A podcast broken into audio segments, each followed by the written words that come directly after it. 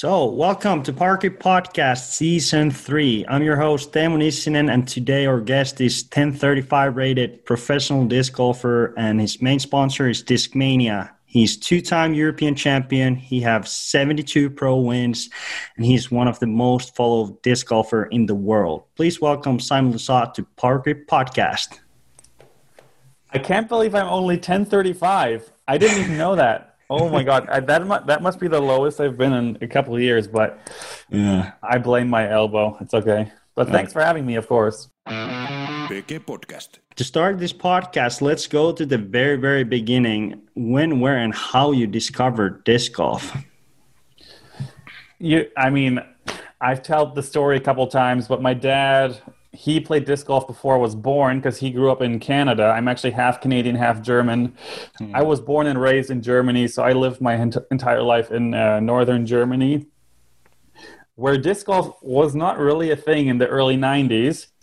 And you can still kind of argue that it's still not really a thing 28 years later. Yeah. But uh, anyway, my dad moved over with my mom before I was born back to Germany because my mom wanted to go back home.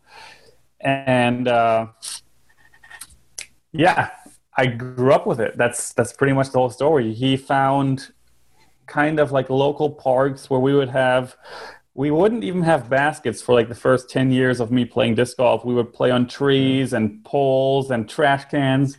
So we would make up our own courses in random public parks, and people were looking at, us like we're crazy people throwing frisbee into trash cans. Um, and that's pretty much what it felt like, kind of hippie style. But um, yeah, when I was I mean, I was always playing frisbee with my dad, just when we went to the beach or a park playing catch, stuff like that. So I learned early, like how to throw and the angles and everything. Um, but like my first tournament, I think, was in 2004 Mm-hmm. on the German tour, which was like five to 10 tournaments a year and like 30 to 50 players that would show up at every single event. So it was like the same. The same 30 guys, it felt like Same at every group. single tournament Yeah. um, which were all like 30 years older than me. Yeah. There wasn't really any kids into disc golf in Germany. There was always like two or three other kids Mhm. um, at the tournaments playing in the junior division, 18 and under. That was the only junior division we had back in the day. Um, yeah, and I just remembered showing up at these tournaments and finally playing real courses when I was like 11, 12 years old, I was taking it a bit more seriously, starting playing tournaments and traveling to Berlin, which is like a four hour drive for me. And that was like a big trip uh, back in the day. It's like a huge adventure.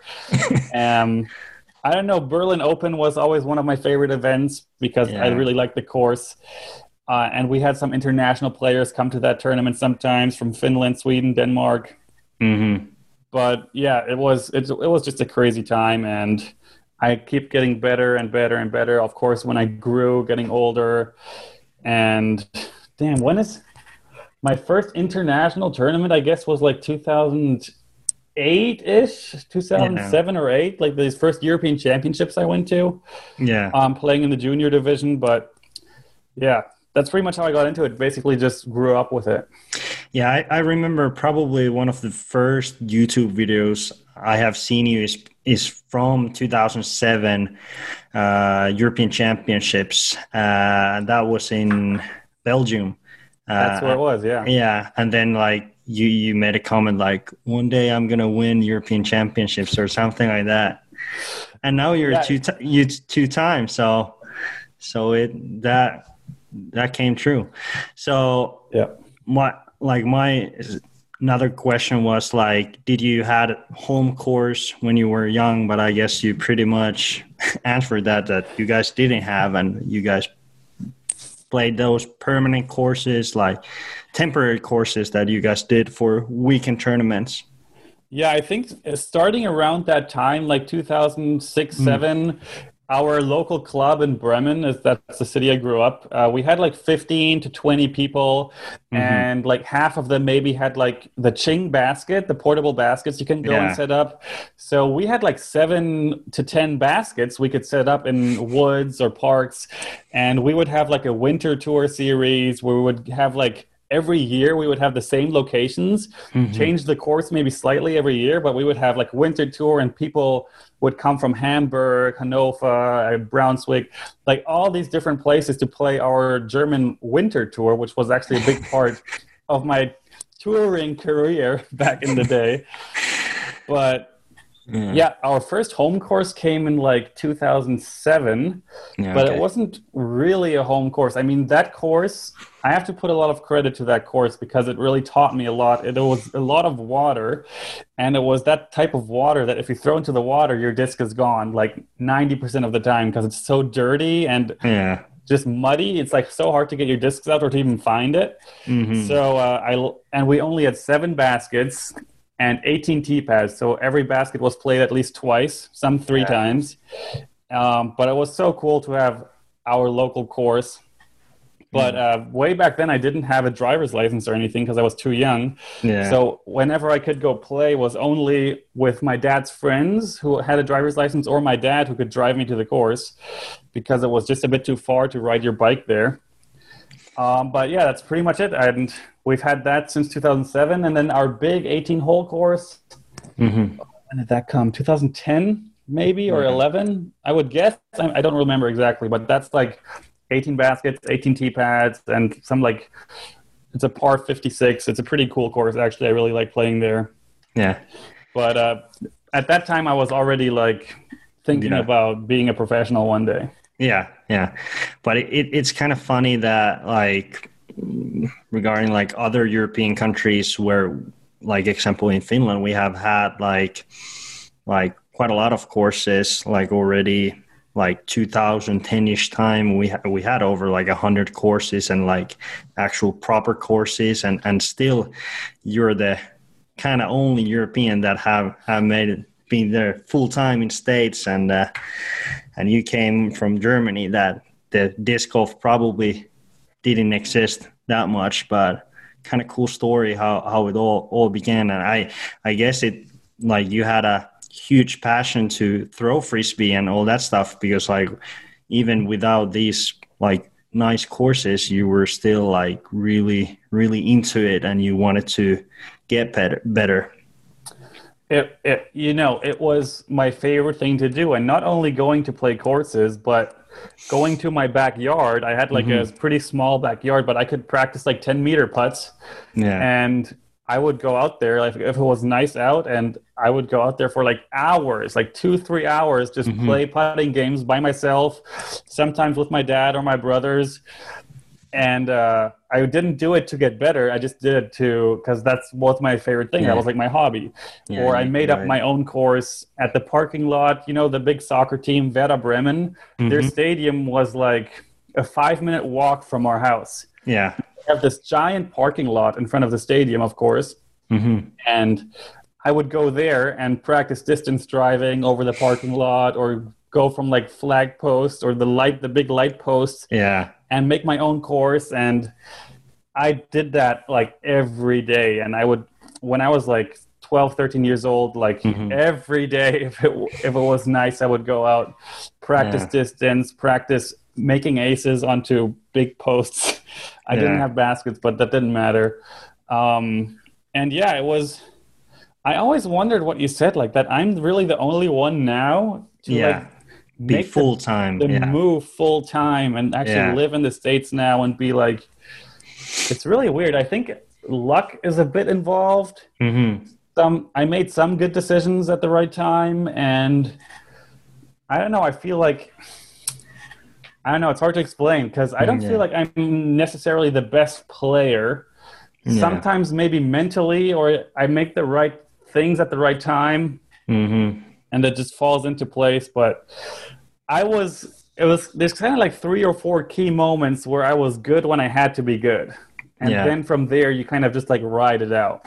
Yeah, yeah, exactly, and and then you have made it a career out of it, and uh, I guess it you have to be a little brave as well to from Europe move to states and and uh, then do it. Like I, I think so many other players they are just comfortable here, so so I think just Brave Just- and crazy are like right next to each other. yeah, yeah, exactly. PK Podcast. Uh, I I have to ask, like uh, in Ger- German, when the disc golf wasn't that big, where you guys got all the discs, like back in the days? Oh, have you?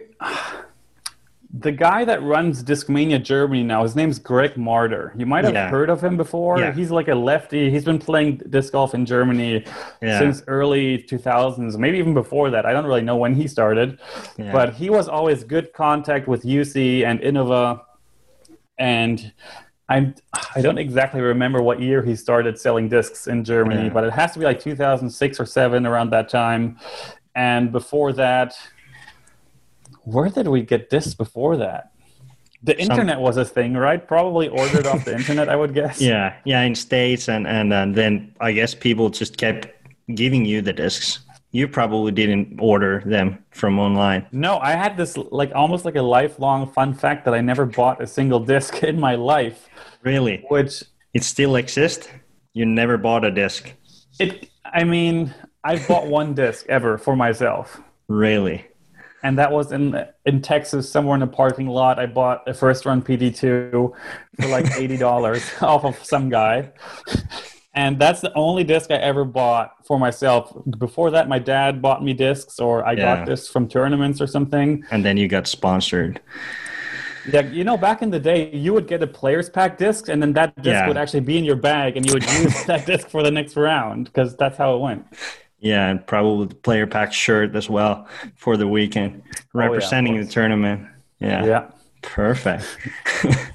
so uh, then um, I checked your PDGA and uh, uh, I noticed that 2009 was a breakthrough year for you, and I personally remember as well. Uh, it was also my first major, but when I saw you first time at Epila, uh, Tampere, 2009 European Open, and it was already a major back then, and Yeah. we had like Americans came over from states, and you were super young, tall and skinny German youngster who great uh, who gave a great show in European Open. You actually finished fifth place and only couple strokes away from uh, second place and uh, you played lead card and all that stuff. Uh, what do you remember on that tournament? And did you start to think about first time after that that tournament that you can actually compete on the highest level and beat these guys?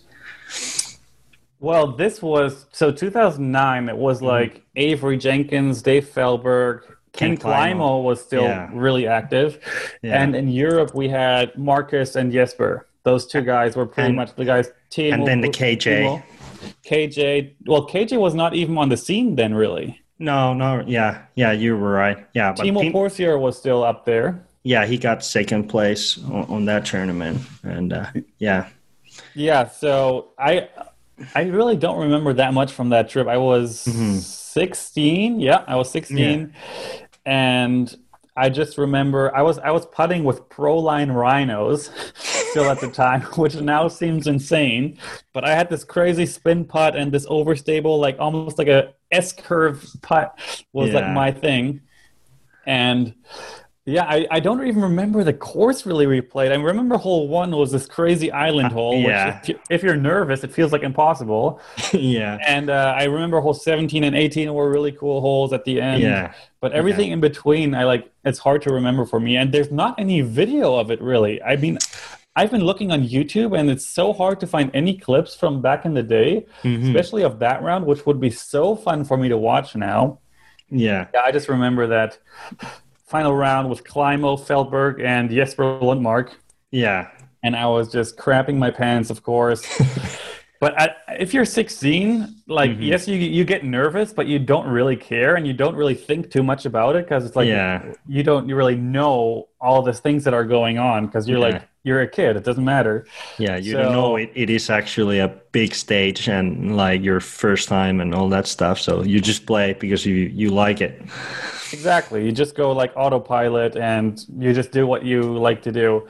Yeah. And yeah, it was, I just remember it was absolutely amazing. Like so sick Yeah. playing next to uh, Ken Climo, greatest disc golfer ever.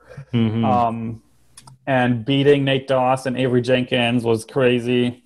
Yeah. I, I actually played a decent final round. I don't remember exactly, but I only fell back one spot, I think. Yeah, Timo Pursio played like a great, great round, and he came from uh, chase card to actually second place. But you played, I think you played like same score than like previous round. So Yeah. you you kept the level of play like whole tournament, and uh, yeah, you Yeah, and that that was one that was one of the first times I noticed that what I said earlier, like I I was good when I had to be good. So Yeah. like the pressure kind of helped me be better or yeah like prove that I won't crumble under too much pressure or anything. Yeah. But yeah, that that was uh, like pretty much, and then like I checked like on PDGA on like 2008, you were like 980, and then after that you you jump like 20 to 30 points every year after that until you you got like 10 1040. Yeah. and uh, yeah, it it was like, but it kind of like started from that 2009, and uh, and I, I remember in, in Finland, we were like, who is this guy?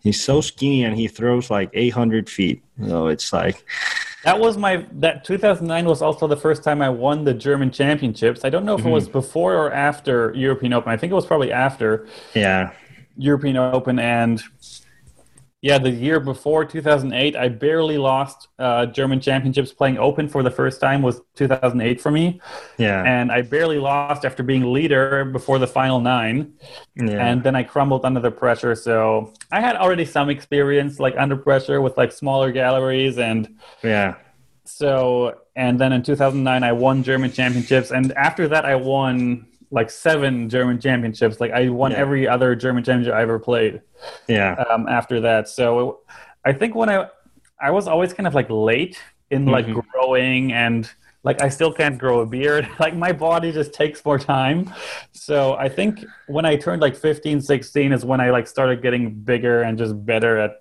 so Yeah. physically and mentally at playing disc golf or doing anything really yeah. PG Podcast. Then my next question is that regarding the European Open, and you have played pretty much every European Open ever since then, uh, and European Open have actually treated you quite well after after that as well, and you have multiple podium finishes, and you have been on a contention several years. Uh, for you as a European player, how high that tournament ranks in your list, and what does it mean to you? When I look back at the early European Opens, for mm-hmm. me, the most special moment was probably President's Cup. Yeah, 2011 was There the is- first one. I guess you played. President's Cup, I mean, we always act like it's a big deal, but it is not mm-hmm. as big of a deal, really, as it should be. Mm-hmm. But it is so cool. I mean, you've played for Team Europe a couple times, right? Yeah, yeah, two times in in Nokia, and last Yeah. time we were quite close to actually. I know. I definitely did not help last time. Yeah, because we actually, I think we lead after first round. Yeah, we definitely lead after first round, and that was like first time ever. And then because it usually goes that we lost so much on the first round, and then we Yeah. tried to do this like Crazy mir- comeback. yeah miracle comeback, and then we always fell short. But last time we Yeah. actually won won the first round, and then yeah, of course. And we lost by like half a point at the end or something stupid. Yeah, yeah, yeah, yeah. But it Yeah, was so my first ever uh, President's Cup, uh, what year was that? 20, 2011. 2011. 2011 Nokia was was and that was also first European Open when we played Nokia. Oh, yeah, the first time at the Beast. And I was playing Nikko Locastro, Yeah. who at that time was like the number one. He was like Yeah. the greatest player. He was like so on fire. Yeah. And I destroyed him in the match play. And I was like, holy crap, this is so amazing. And I was beating the best player in the world. And Mm-hmm. I was, when 2011, I was 18. yeah. So I was like, holy cow, this is crazy stuff. So yeah, that, that was my number one favorite memory, probably. hmm Every other President's Cup, I haven't been doing well because I was always against Paul McBeth Yeah. and then Eagle McMahon, who just destroyed me pretty much every time. Yeah. Um, but no, that's always a cool part of the European Open. So it definitely ranks, of course, really high. You know, Discmania, UC is very Mhm. involved, the TD, and it's like his little baby. So of course, being being UC's number one player, I mean, questionable nowadays, but Yeah. back then at least, um, of course, it was always top priority. And just the vibes of the galleries is there's just nothing like that at all. And for Yeah. me, having three to five thousand people watching is just so much cooler than pretty much anything else we do on tour. Yeah. Yeah. Yeah. And I guess it's like nowadays also they're like final four holes. Like it's just the a, final like, four holes. I I think the beast is kind of overrated as well. It is- Mm-hmm. I mean, it is a sick course, and the whole the whole event is amazing. Mm-hmm. But I don't like the course that much. But the final four holes are iconic. Like those are Yeah. amazing. Yeah, it's uh, like, uh, and I like I, I remember you you tried one year on hole 18. You tried to go for the green. Yeah, of course. But- I've tried everything on that course. No, but actually, like if if you could think about any course in the world and like a show off for 18 and make it like that, that would be the whole. Like imagine like the wind usually that. helps too. The wind usually Yeah. comes slightly from the back, and if you get it, I mean, for a right-hander, you can get it perfect to glide up there. Yeah. And I can get in circle two there on a tee shot. Yeah, taking a two on that hole and winning by one would be something. Oh boy, that would be yeah. yeah. PG Podcast. Then let's move on. Uh, my next question was like, your level of play just got better after the 2009 and 2010. Uh, 10, you got second place on European Championships, and 10 and 11, you started to be known guy in top 10 on European majors, and you kept winning also a lot of uh, smaller tournaments. Uh, when did you started to think about that you want to make living playing disc golf? Well, it was kind of for me the whole school thing because I finished school when I in 2012. I was done with school. Okay. So I basically graduated school with a degree to go to university. Mhm. I actually ended up signing up for university as well in sports and music. Okay. No, sports and philosophy. That's what it was, not music, philosophy. I never actually went in person to the university, but my mom Yeah. signed me up for like, because you keep getting money for like education and stuff in Germany. Yeah. I, I think other countries do that too.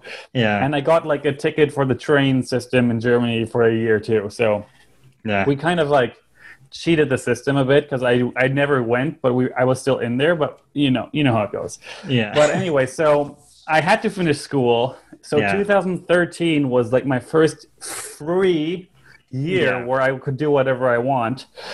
And that was the time I was discussing with Prodigy Disc, which just started then. And I was Mm-hmm. also on I was on Team Innova Europe. Still in 2012, and then that off season, yeah. um, I was discussing between Discmania or Prodigy, mm-hmm. and I was talking to Dave Feldberg a lot, who they were doing this thing called the Nonstop Disc Golf Tour Yeah. back in the day, where it was him, Dave Feldberg, Schuster, Cale Leiviska, and Nikko. yes. I think those four guys were Yeah. in a motorhome, and they were telling me, "Hey, come over, you come in our motorhome, and we'll be touring together. We'll show you the ropes and everything." yeah. And I was like, man, touring with Feldberg and Schuster, Nikko, like that sounds so fun. And how old was I then? I was like 20. So Yeah. yeah, in America, still a minor. Yeah. Um, but then I got this nasty lower back injury out of nowhere, okay. kind of like my elbow now. It just started. Mhm. No explanation. I went to so many doctors because I really wanted to go on tour and play disc golf because I had no school. I could do whatever I wanted. Mhm. And then my back got messed up, and for like six months, I couldn't throw backhands. I could only throw forehands Yeah. for six months, like almost the whole 2013 season. Mm-hmm. That was also the year Avery Jenkins came to Germany to uh, do a little deep in the game tour. And I ended up getting a connection with those guys. So we did a little tour through uh, Czech Republic, Austria, and Germany. And I ended up beating, I played sidearm only, Berlin Open, and beat Avery Jenkins by like five strokes. so I was like, man, my sidearm, that's where my sidearm started becoming a thing. Because before that, I remember my sidearm Yeah. was non existent. Yeah. and yeah. then after a while, my sidearm was good enough to beat Avery in 3 rounds at a, at a pretty big tournament in Germany for German standards. Yeah. So that was like my first touring experience. And when I was already thinking, of course, you know, there's a couple Americans making a living out of it. Avery Yeah. was becoming like a pretty good friend. UC, of course, had started making plans for Discmania USA. Yeah. So all that stuff was coming together. And so throughout the 2013 season, there was this one tournament in uh, what's northern Oulu. In Oulu, was this yeah. Fin- tournament, Finnish Open. Yeah. Finnish Open, and It was UC part sent- of your tour. Yeah. Exactly. UC sent me over there, and at this time I was like the guy to beat. I was European champion, Mm-hmm. and this was like my first bigger European tournament in Finland where I went by myself Mhm. and with like I had to win. Like that yeah, was my feeling. Like, expectations. yeah. I had to go there and had to win, and UC sent me there, and he's like, "This is a test for you." so I was I felt a lot of pressure going up there, and I actually ended up winning. yes. Um, I think I was playing with Posse and. Uh, I, I think Jesper Lundmark was there as well. And That was one of Jesper's comebacks. Yeah, I Yeah. remember. Juho Yeah. Paviainen was playing with me on the lead card, yeah. and uh, I played pretty well there. I think I, I shot like a 1070 round or something at some point. Yeah. But yeah, that was a very, very important win for me, even though it doesn't Hmm. seem that big, but it was like a big proof that Yeah. I'm the guy to beat in Europe against all these Finnish guys on their local home course. Yeah. So that was a big one. And then we started talking about Discmania USA and starting that whole project and me traveling and Avery doing the Deep in the Game tour. So yeah, I was like, this, we're just going to try. I mean, I, Yeah. at that time, I still had no money really. Yeah. So I, you, you mentioned earlier, we had a thousand, I had a thousand dollars at the end of 2013, which for me felt like a ton of money. yeah. Yeah. So I was I was actually pretty proud yeah. that I made a thousand dollars that I had I had that left over Mm-hmm. after my 2013 season. So yeah, that's that's was the whole start of it. And then my Yeah. first 2014 in the states went pretty well, Yeah. and from there it was just that's my life now. Yeah, yeah. And my my next question was like, just re- regarding the 2014 and and uh, 2014 was was the year when you traveled uh, to LA first time. You had your disc golf bag, little suitcase, and thousand dollars in your pocket, and and Avery picked up you on the airport, and there you guys started and the tour, and uh, you were ready to play, and. Uh, you pretty much placed top 10 every tournament and it didn't take too long and already in beginning of may you won glass blown open which which is uh, like very big tournament uh, did you were surprised that it kind of clicked right away or did you knew pretty much that you will be successful in stage week after week So this was the time where Paul McBeth was unbeatable. So Yeah. like 2014, 15 was like the Paul McBeth winning like 80% every tournament. yeah And Ricky Wysocki started being really good as well. So it was pretty much Ricky or Paul every tournament. yes And right after that was me, kind of, and maybe a handful Mm-hmm. of other guys. So, I mean, it seemed unlikely, but of course, you always believe that there's a chance, especially if Mm-hmm. The course lines up for me, which Glassblown Open at that time, that was like the last year it was a huge deal yet. It wasn't a national tour or a pro tour, pro tour, like Yeah. that stuff didn't even exist back then. yeah But uh, it, it was, I think it was just an A tier or like a, It- it, was yeah. called Super Tour or something. Yeah, it, it was an A tier, but Glassblown Open started to be the like it, was kind of big thing, and all the best players were there, and, and you you beat Paul. Um, Paul caught second place on that tournament, so it was already a big deal. Yeah, I, I yeah I remember I I don't remember how I got into the lead, but somehow I was in the lead uh, uh, before the final round, and it was me, Paul, Ricky, and Jerm. I think on the final Yeah. card, Yeah, and uh, things were just again like unexplainably just falling into place, and uh, I was suddenly playing well. The other guys were making mistakes. I wasn't making any big mistakes, and I was like, okay, well. This is how you win, I guess. You just got to go out there and try, and at some point it'll start working, and that's what happened. yeah, And of course, that was like not the first time ever, but one of the first times that a European won like a big American event where all the Americans were at Yeah. in America. Like that, I think Marcus has done it one or two times before. Yeah. Yeah. Earlier, but but, But that, uh, that was like that was like seven, eight years ago at that time. yeah, and that and then like YouTube didn't really exist. So so this was 2014 was already at that that time when YouTube started to exist. Like every tournament, and there is like video footage. I, don't- I don't remember. Is it Jomez? But it, it might be the Jomez that filmed. It that. is, yes. Yeah. So so that got a lot of attention, of course, af- after the tournament as well. And uh, But that you, you know when when a new camera crew pops up at a tournament and Mm-hmm. you're getting filmed by them and you're like, uh, whatever. like no one knows who this is. Like what is this? And Yeah. like that's what Jomez was at that Yeah. tournament. Mhm. Like they were like these weird, nerdy kind of guys and like only one camera. And I was Mm-hmm. like, okay, I mean, at least we were getting filmed, but it didn't feel like yeah, yeah, I'm on Jomez and this is being filmed. Let's go. Yeah. So it was it was just such a different time, and that's only like seven years ago. It's pretty Mm-hmm. crazy to think about it like that. And if I watch that video back, I'm like. I was so skinny, like I never realized. Mhm. I finally stopped being that that skinny now, but uh, and my form looks so different in my head than I remembered. yeah. So yeah, it, it, it was definitely a huge step. I wouldn't say I expected it, or Mm-hmm. I mean, I went out to every tournament with low expectations, just trying to play disc golf, have fun. That's for me always been like the most important thing. And Yeah. at sometimes, I guess it just clicks and it works out.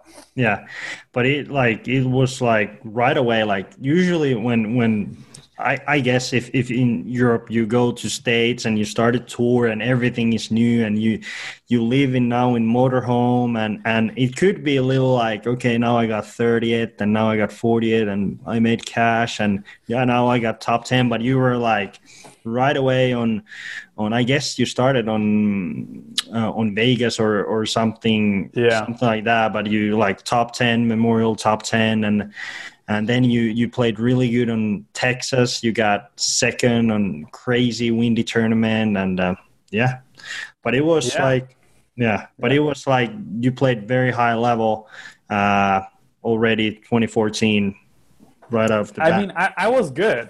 I definitely Yeah. was good. yeah yeah yeah Um, sometimes I feel like I was better than than I'm now, but yeah according to statistics, that's not entirely true. Yeah Um, but yeah, back then, I like full honestly, back then it was way easier to be top ten than it is now.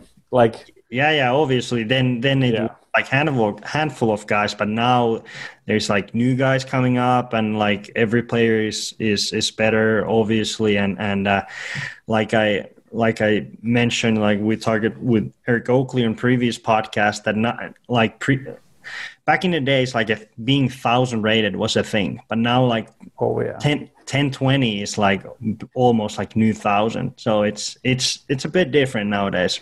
yeah. If if you're tw- 10, 20, mm-hmm. like your goal has to be to cash now. Yeah. Like you'll be at the cash line. Yeah.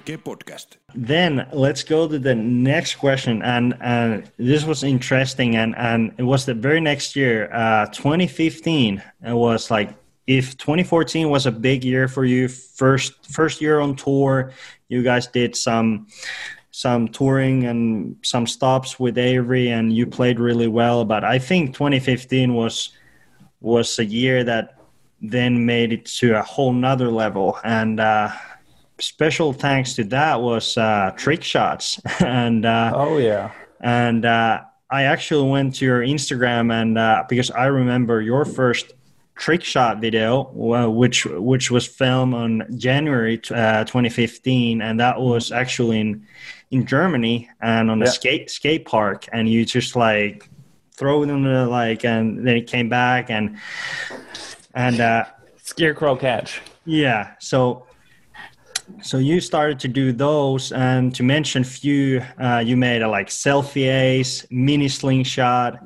Then you had the crazy bridge shot where Eric Oakley drive the motorhome, and then you throw Yeah. it, and and it was like pouring rain and all that stuff, and and then you have the famous base drop and so Yeah. on. So I want to ask how you guys create all these crazy shots and how big of a grind some of these videos like were. Okay, so back then, hmm Dude Perfect was already a thing, of course. Yeah. Brodie Smith was a thing, of course. Like that was like the peak of Brodie Smith, I think, that time. Yeah. He was pumping out trick shot videos with frisbees. Exactly. So that was definitely an inspiration for that. And this whole thing thing started in Germany when uh, you know Jan Best probably. Jan Best has been one of my hometown disc golfers, longtime friend. He actually beat me in the 2008 uh, German championships when I lost in the finals. So he's a really good disc golfer as well, and he is into he he's the director of the Invisible String, which is a really great frisbee documentary, Yeah. which uh, I don't think it's available anymore on YouTube, but it was for a while. Anyway, he he is so into art and filming and frisbee, freestyle, anything really with frisbee. So he brought me out to this skate park, and we were throwing different shots, trying different things, and. I, I, I had a new iPhone at the time, the iPhone 5, I think it was, and we're, we're like, come on, get, let's try to get like this one cool shot with the ramp back and then catch it by my back. yeah. And I tried it like five or six times. That's actually like a risky kind of catch ca- with a putter because if you if you catch it wrong, Mhm. it'll like bruise your fingers r- really badly. But it I connected so perfectly like on the first first one. So and the video just looked so like it looked so perfect. Like it looked so Mhm. easy, but it was so hard to do to get that Yeah. perfect throw and then make that catch. yeah. Um, and then I posted it, and it got so many reaction and shares, and I was like, "Holy cow, this feels amazing!" Like, I was never really a guy that wanted too much attention. Like, I'm kind of surprisingly to some people, I'm like introverted a bit. Like, I don't like to Yeah. be center of attention. But if I'm on my phone and it's just a video of me, and Yeah. all the attention is online, that's fine for me. So Yeah. I really, really enjoyed that. So I just tried to think, like, come up with different shots, Mhm. and none of my trick shots or the little video clips I've done were ever planned in advance. It was always, oh, I have this idea right now. Let's try it, Yeah. and then. I'm just, for some reason, I am a personality that once I try something and it doesn't work, Mhm. I can't stop until it works. So yeah. you know, you've probably tried a handful of trick shots in your Yeah. time or throwing aces or something. It sometimes it takes forever, and It is. you get Yeah. Like I've I've tried ace runs, and you hit the bottom, you miss by a millimeter, you hit the top, chain out, chain out, spit out.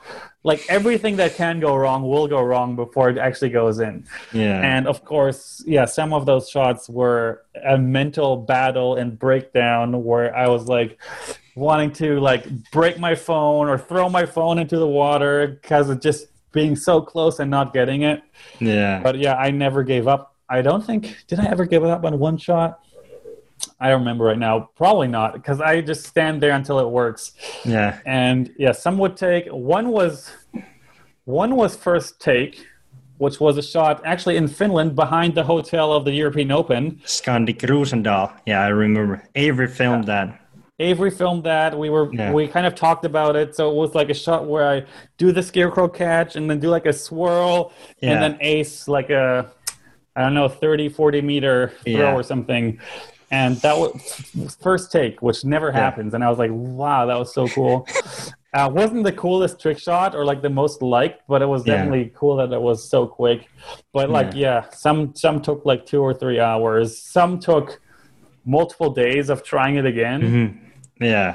like recently the double ace the double ace that i filmed um, that was on my youtube channel that was last Yeah. year Yeah. um, that one took four freaking ever that was that's was just such a stupid thing to try I, I- I remember on one video you kind of you said okay it's impossible but then of Yeah. course on the next video you have to came back and oh keep keep trying and actually Yeah. I remember on the video you you were throwing you keep throwing in the same like place you like your lead Digging foot a is hole. Yeah i was digging a hole so Ah. Yeah, it, and I, I remember a story when when you it wasn't the craziest uh, trick shot, but you have a trick shot that you have a ramp and then your back is top of the ramp, and Oh, then yeah, it kind of yeah. like goes to the puck, uh, putter pocket. Yeah. And I I somehow I remember a story that you had like a one percent of battery left, and then you finally hit it and uh, perfect. like Was that it? Yeah, That- I think the double the double ace was like that. okay. Now The double Could ace was like my SD like- card in the camera had five minutes left yeah, after filming for like two hours, and the Mhm. battery was blinking red on my camera, yeah, and that was already my second battery. So yeah, it that was one. I don't remember if the one with the yeah. the ramp was. Could- That, that Jamie yeah. Thomas was filming that one with my phone. That was again just spontaneous. We were driving in the motorhome. We saw a little skate park, and I was like, "Let's try a, a trick Yeah. shot." And that's that's how most things happened. Uh, One of my favorite trick shots actually was with my four putters, with from different companies, Oh, yeah. and putting them Yeah. all into the basket at the same time. yeah, That one took like only 15 minutes, so yeah. that was one of my favorite ones that I didn't think was possible, but Mhm. after a couple tries, I could like kind of figure out where they all go. Yeah. Uh, do you remember what actually what trick shot video got the most attention and the most like likes and stuff? It has to be the one over the bridge. I mean, that's Yeah. pretty much what everyone talks about when Yeah. trick shots get brought up. Everyone say that basket on the motorhome driving over the bridge, Yeah. like because again, that video was not planned or anything. It was just it just we were.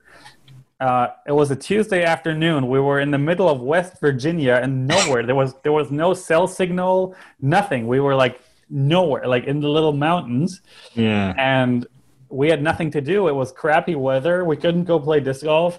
So I was like, guys, it's Trick Shot Tuesday. Let's go film a trick shot because I didn't have one for like two or three weeks. Yeah. And I was with Paige and Madison and Eric, Yeah. and we drove down, looked at, we tried like a handful of different shots uh, before we came up with that shot that, that weren't as cool.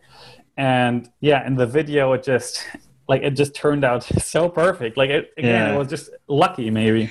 It and it looks very casual that it you just throw it and like whistle throw Yeah. and it goes and then then I think you have like uh published a, like a like a video like all the like tries that you have and you spit out like 10 Couple times spit outs. Yeah, that was Because my. it was uh, like uh, some sort of like cheap basket as well so it wasn't the maybe it was the, the it was the catching. Discmania light basket, Yeah. which is made for like putting practice at home, 20, Yeah. 30 footers. so you think about like when it's moving and the putter comes from other direction it's, and it was raining, so the chains were wet. Everything was kind of like soggy, and uh, that's. I think it takes like just a little bit of acting skills sometimes Yeah. to like act like it's first try, and it acts like casual, even though it's so many attempts, and you like you know Yeah. what you're doing. But that was also cool that basically all of your trick shot videos, you don't like go crazy after you kind of made it. You you kind of keep it cool at least when when the like video goes off, and then I guess you probably start celebrating. But yeah, th- th- those I think those were those have been very big part of your like to mm-hmm. be kind of become like a disc golf famous uh, i would say and like uh, people people seems to love you quite a lot and you have a lot of following and and going up after that uh, my next question goes to i guess to the youtube and and back in the days you didn't do much youtube videos. You you mostly posted on instagram but end of 2018 uh, just before like christmas time you bought a camera, laptop, and you kind of wanted to start a YouTube and uh, start film vlogs actively. And now you have 116,000 subscribers. And I look, you have over 15 million views. Um, Nice.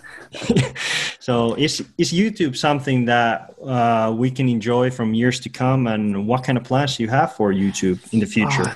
and Yeah, and did, I mean, did did you plan it uh, like twenty end of twenty eighteen? Did you plan it to be this big? And what was your goals back then? So the way YouTube has been growing over the years, Yeah. and I've always been a huge YouTuber fan. So I follow like really big YouTubers, people that Mm-hmm. play like FIFA or video games, or commentary YouTubers that just like make fun of other stuff. Yeah. I understand how YouTube works and I kind Mm-hmm. of get it. And I looked into how much money they're making Mm-hmm. and what is the potential with a disc golf YouTuber, like like a lifestyle or travel or just trick shots, like all that kind of stuff. Mm-hmm. So I was like, man, I know how to do it. I I, I already kind of knew how iMovie worked, so my editing was okay. Um, I just didn't have a camera. I had Yeah. a phone, but I felt like I need a camera to uh, do this, and I needed a laptop because I at the time I also didn't have a laptop. So I thought I'm going to buy the best laptop, well, the, the most expensive MacBook you can buy with the most with the most storage room on it and like all the best processors and everything. So I bought a MacBook for like two thousand five hundred dollars, Mm-hmm. which for my financial situation in late 2018 Mm-hmm. was not a smart financial thing to buy. Like like two Yeah. thousand five hundred dollars is like a ton of money still. Yeah. So, and I bought a camera for five hundred dollars. So I, I invested three thousand dollars Mm-hmm. in uh, in this YouTube idea where I thought, Yeah. and the only reason I did that I was I said, if I buy three thousand dollars of equipment, I have, have to do it. Yeah, you and I will to. commit. Yeah. and I will upload as much as I can. And I started doing like I think I did seven days in a row to Yeah. start with, and then I I slowed down a bit, but I I kept like a pretty consistent and steady pace. And then when the season started, I kind of like let it go a bit. But then Yeah. 2019 up to now has been like Mm-hmm. crazy, like really, really crazy. I have I've bought a way nicer camera since then, and my goal at the beginning was at someday I said I can pay back my laptop and my my camera. So three thousand dollars I will earn back just from my YouTube videos, Yeah. and it yeah obviously by now it's I've made like Yeah. way way way more than Yeah. three thousand dollars on YouTube Mm-hmm. and I was really shocked because you know I, I follow YouTubers that get like a million views a day. Like they post Yeah. a video and it- it'll get like two hundred fifty thousand views in the first three hours it's online or something Yeah. crazy. And I knew like I was never, of course, never say never, but I was not going to be at that point anytime soon. Yeah. So my first goal was really to just have like the Simon super fans Mhm. and make something for them. Like maybe Yeah. a couple hundred people that are like buy all my signature discs and follow me since day one on Instagram and all that stuff. Send me net messages on Facebook, Instagram. Like for those guys, I wanted to make like extra stuff for them Yeah. to watch. I didn't even have really money in my brain at the beginning. Yeah. So, yeah, but then somehow it just got way more attention than I thought it would, and the videos Yeah. were not. I was expecting like two to five thousand views on a video, Yeah. but then like even the first couple of videos were getting like 10, 15,000 views, and I Mm-hmm. was like, holy crap, this is like serious stuff. I mean, compared to big YouTubers, it wasn't that serious, but for like disc golf standards, it was like Yeah. almost like what Jomez was getting in, in some cases in the early years. yeah. And subscriber count went up, up, up, up, up. So I was pretty quickly at 20,000 subscribers, which I, I remember every time I looked and it was like another thousand dollars, another thousand subscribers the next day. I was like, what is going on? This is insane. Yeah. Somehow I, I guess I hit the right wave again. Maybe it's lucky, maybe it's not lucky. I don't know. But yeah. You have been on the right place on the right time, and and and uh, like you said, it, then I I guess did you got the feeling like first you wanted to create more and more more videos because you you want okay you you bought a like a laptop and all that stuff so now now you have to. But did you got like uh after when when you got started to get subscribers then you got the feeling oh shit now i have to really start doing this and now now they have to be on the top quality as well I I know, and especially because uh, like a year later, suddenly every disc golfer is a YouTuber. I was like, like suddenly like Drew Gibson, Ricky, Garrett Gurthie. I mean, Mhm. Eagle has been doing it for a couple of years. Paul McBeth. All Mhm. these guys suddenly have YouTube channels.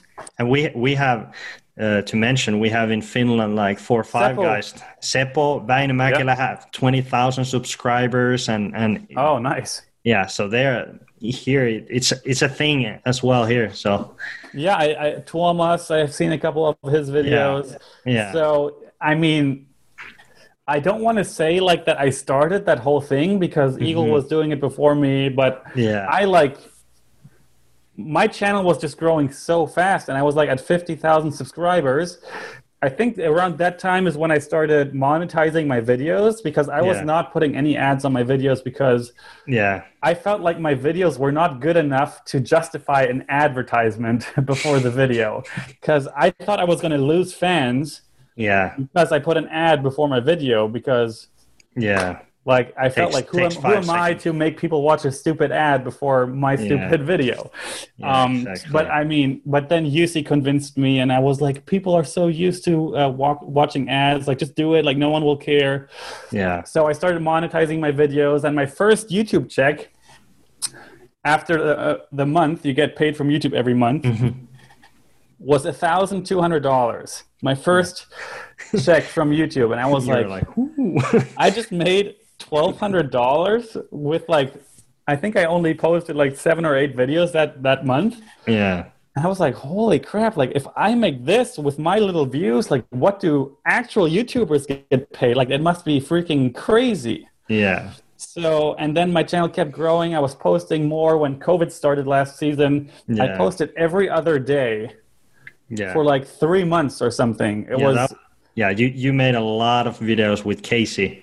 Yeah, Casey White, of course, local kid. He helped me out a lot. I got a new camera with much better zoom and quality, Mm-hmm. and the videos were starting getting uh, better quality. Casey helped a lot with ideas, and it's just much more possible things to do if you're two people and not just one. Yeah, So uh, that was great, and the more views, and then every month I would get paid a little bit more. Like every month was like two hundred dollars more from YouTube. So later in the season, I was suddenly getting like a five thousand dollar check from YouTube every month, mm-hmm. and I was like, "This could be my freaking job at this point." Like I was Yeah. making almost more money doing YouTube than playing disc golf, and I didn't have travel expenses or hotels or tournament fees none of that stuff. I could like make more money for less money doing Yeah. YouTube. So a lot of things I was thinking about, of course. Mm-hmm. But uh, you know, my sponsorship with Discmania is, of course, still my number one thing, and Yeah. I still want to be a professional disc golfer. I mean, I'm 28 now. yeah, I've gone through like a handful of injuries in my in my career because I'm kind of known for throwing really hard and a lot. Yeah. And after a while, especially getting older, it's like yeah, it's not that healthy to throw so much and so hard all the time. yeah, and and you you you need every year you need more and more like training and all that stuff to to make body ready to actually throw. So so it's it's Yeah. getting harder every year. But I guess I guess you have still like till you were like 35, you have like good years still. But yeah, but yeah, Yeah, so, yeah, YouTube, I mean, my plans for the future are hopefully my elbow gets better and I can play for another couple of years. yeah, And in, a, in an ideal world, in a Mhm. dream world where we have no global pandemic, I'm Mhm. healthy, I would have like a traveling partner slash producer slash cameraman that films for me, edits for me, keeps me like, tells me like, uh, make a post on Patreon. Let's make an Instagram story right now.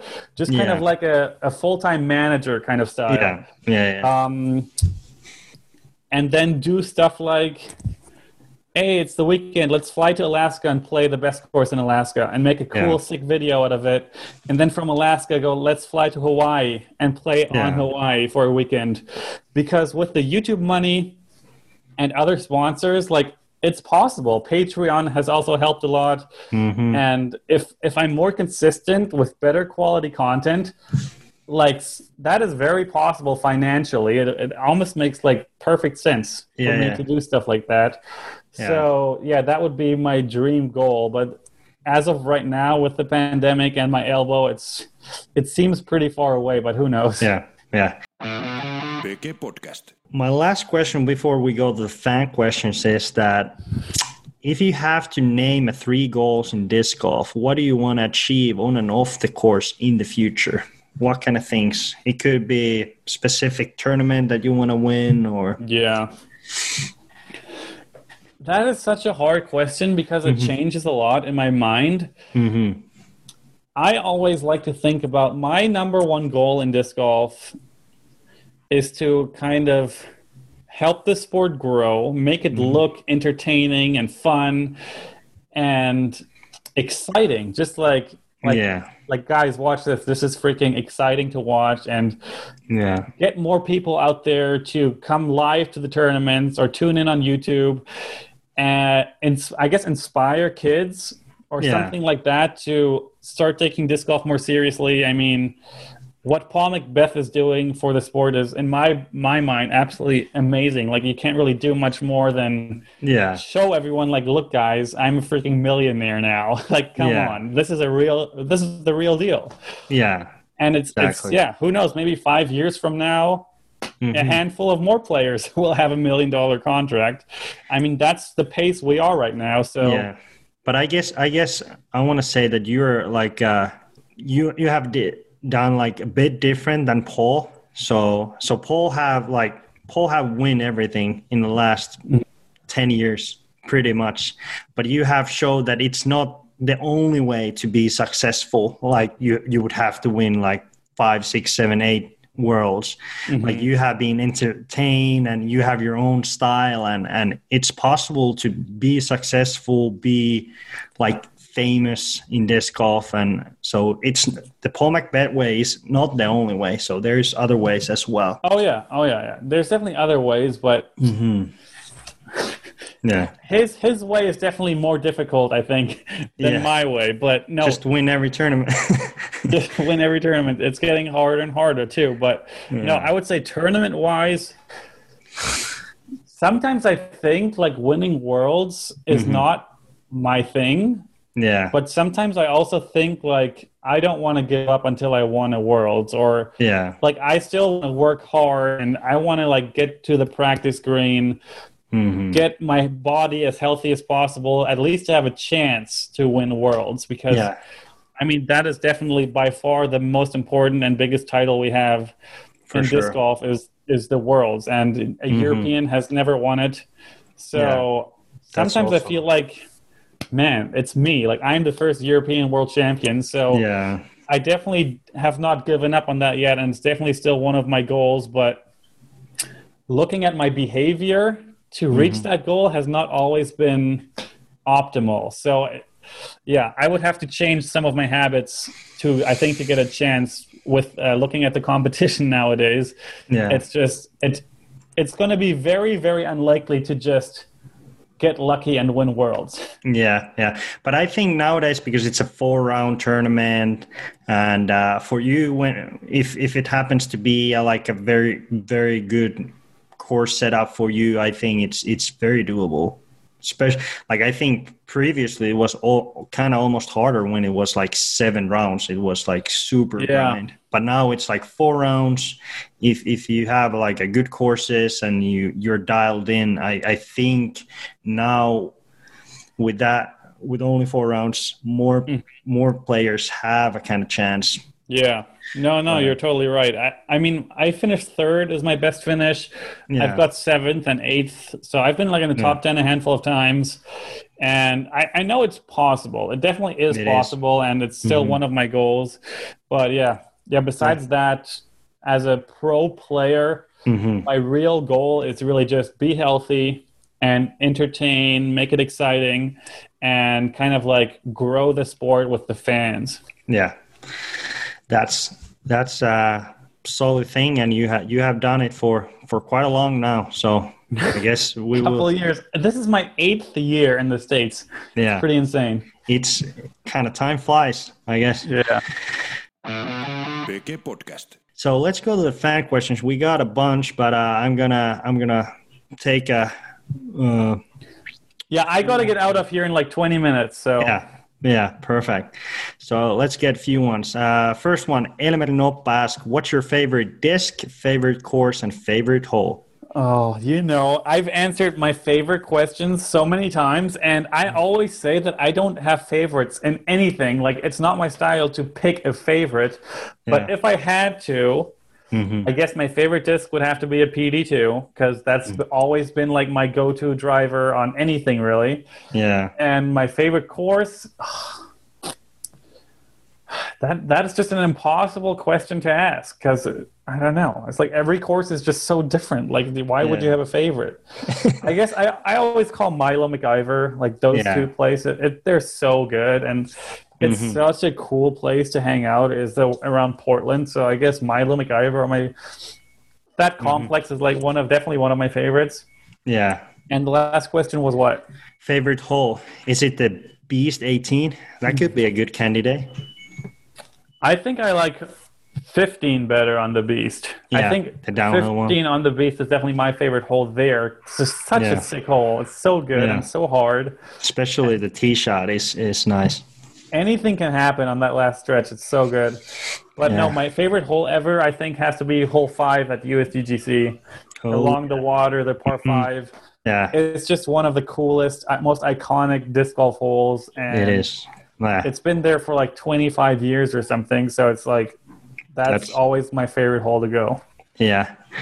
Next question. Kasperi Kivimäki asked, you're uh, one shot behind the lead, one to go. You can choose any hole 18 from tour. Which Okay. one are you playing to make a birdie and force a playoff? Now I have to use my brain. I think I think uh, Maple Hill have a has a quite a nice hole 18. That is a good call. And I have an advantage on that hole too because distance actually really matters off the tee. Yeah, because if It, if- makes your second you, shot so Yeah. easy. especially if you throw further than than the guy who leads Yeah. So and he missed island, and then it's just like two stroke swing could be All right, Timo, I'll take your answer. 18 Maple Hill. perfect. uh, uh, uh, uh. Then there's a good question. Uh, Timo Heikin asks about the tilt. How oh, does no. how does it feels to look when other players use it uh, on the tour at the moment, and what kind of comments you have got from other players? It seems to get a lot of interest at the moment. It, yeah, I mean, it's completely stupid, and it's that's why I think it works. I mean, Eagle Yeah. used it amazingly upside down last hole of the Las Vegas Challenge two weeks Yeah. ago. I was, of course, watching live. I was actually doing a live stream on YouTube at that time, Mhm. and I was so happy because when when we came up with this idea, Mhm. we of course knew like, oh, this no one needs a disc like this, and it's like Yeah. a gimmick, and who needs this? So, Mm-hmm. but I was like, the the one thing I was in mind was like, final round in the lead, crazy hole, do something no one expects or no one has ever seen. Yeah, Like, and uh, Eagle did that, and I was just like, that's that's it right there, and yeah, I mean, of course, everyone that says, I wouldn't really say it's a marketing. It still makes sense. That disc is really good for scrambling. It it, Yeah. it actually can do stuff you can't do with any other discs. And some in some situations, it might only happen like every ten rounds once. But in some situations, you can pull stuff off that is going to be really useful on some courses. So, yeah. um, I have I have actually te- te- tested that disc and uh, like first first it's like oh really like yeah, but if you actually learn the disc you can do with that disc stuff that like before it haven't been exist so it's like when you learn to use that you can actually use use it on a tournament and maybe like win strokes in some some situations. Obviously, if if you take it out of the bag every two holes, probably it's probably hard to control when it kind of hits to the ground. But special skip shots like over the top spike hyzers, crazy windy days, it's like it's yeah. It's Well, crazy. I was on the phone with Eagle yesterday, and you know, Eagle is having a pretty rough time in Waco right now. yeah. And he told me, I think I'm taking the tilt out of my bag. Every time I throw it, I think it's a good idea, but it never is a good idea. Yeah. It's just too overstable, he said. I saw Colton throw it yesterday on the round one, two or Yeah. three times because it's so windy out there right now, and you just want to have a Mm-hmm. Yeah. consistent hyzer. But yeah, that disc is just borderline too overstable. Like it Yeah. just doesn't want to glide or fly in any way. But no, I mean, all comments have just been pretty much people laughing and smiling and being like, "This is so stupid! It's amazing!" So it's been pretty cool. Yeah. Let uh let's get one more question before I let you go. Uh Ari Penttala asks, is it time for a new Audi? You know what? The answer is absolutely no, because I've had three Audis in the last three years, and I I hate even saying that because Mm-hmm. I don't even know why I like cars or Audis. Like it, it just feels like I feel some kind of connection, and it's really weird because my family Mm-hmm. always had just like one thousand dollar cars, like cars you drive for three years, and Yeah. then they trash, and then you get a new thousand dollar Yeah. car. You travel like, from A to B and that's it. Exactly. Like the yeah. So the cars we always had in our family were like just old and slow and like nothing good about the cars. They just get you from A to B. So I don't know why and when I developed this, I want a nice car feeling. And I don't know why Audi, but um, I got in my first car here was an older Audi that I ended up buying cash. and I liked it, but it wasn't fully satisfying. So a year later, I financed um, way more expensive Audi that was a newer model that had all the little features that I wanted it to. It was a bit faster and nicer. And I financed it because I wanted to start building credit in the States. Because if you want to um, buy a house here, Yeah. which was our goal back then, uh, you need some credit. You need to Yeah. prove that you can pay your bills. So I needed, I had no credit history or anything. So that's why I got a more expensive car, or at least that's why I told myself that's why I'm getting this car. That's which a is excuse. it's still obviously a really st- stupid way to think about it. But yeah, then I had that car, and then my registration of that car expired, and it was all mixed up, and I, I couldn't get it back. So just a couple months ago, I went back to the Audi dealership and traded that car in for an even newer one. And now I'm leasing this car. Okay. So the leasing option is again a whole different story, another really stupid thing to do. But uh, yeah, I don't know what's wrong with my brain with the car thing, and I don't know why Audi, but it's my car right now is a 2021 S5 Sportsback, Mm-hmm. and it is nice. Like it is Yeah. by far the nicest thing that I ever owned. Yeah. And every time I go into it, I'm like, yeah, yeah. this is pretty badass. Yeah. Yeah, exactly. Maybe a few years you can upgrade to McLaren like Paul. I don't really like this really aggressive sports car look. Like yeah. the Audi is like it's fast and it looks nice, but it's Yeah. still like yeah. classy. Like it's it doesn't it's not like in your face. I'm a douchebag. Yeah. Podcast. That was all the questions. I want to thank you, Simon, for joining Power Grip Podcast. Uh, do you have some last four uh, l- last words to fans out here? Oh, this is probably not going up anytime too soon, but Yeah. I'm about to head over to the final round of Waco, and the Disc Golf Pro Tour allowed me to show the live stream in my live stream. So it's like a complete companion feed this time, and I'm really excited to check out. And the front is really tight, of course. I mean, by the time this is posted, I don't know why I'm saying this, but uh, anyway, couple, couple yeah weeks. So couple of weeks from now. So you already know at this time who won Waco, but I don't know yet, and I'm excited to go watch right now. And who knows, YouTube will still keep being a thing, and I'm starting to throw again now. every week we're throwing more and harder. So in like two or three weeks from now, I'll actually know if I'll be back on tour pretty soon. Perfect. Because we're going to test my arm, like put it to the test and see how it feels. But other than that, yeah, I'm I'm doing well. Everything's fine. Uh, my elbow, I think, is getting better. It's hard to tell because I haven't been really challenging it too mm-hmm. much. Um, but I can't wait, and I hope I hope we can play in Finland this year. Last yeah. time I talked to Jussi, he said it's still on the plan, and we're trying everything to create some kind of way to make it possible.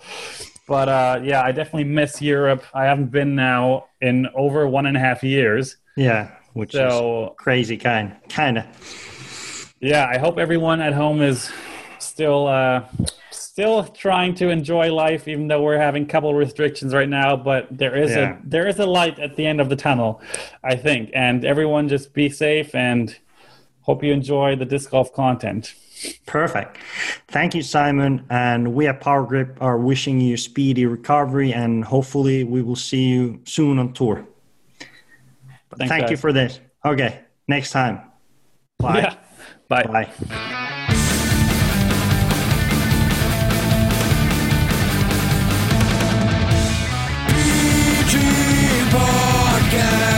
the pie to your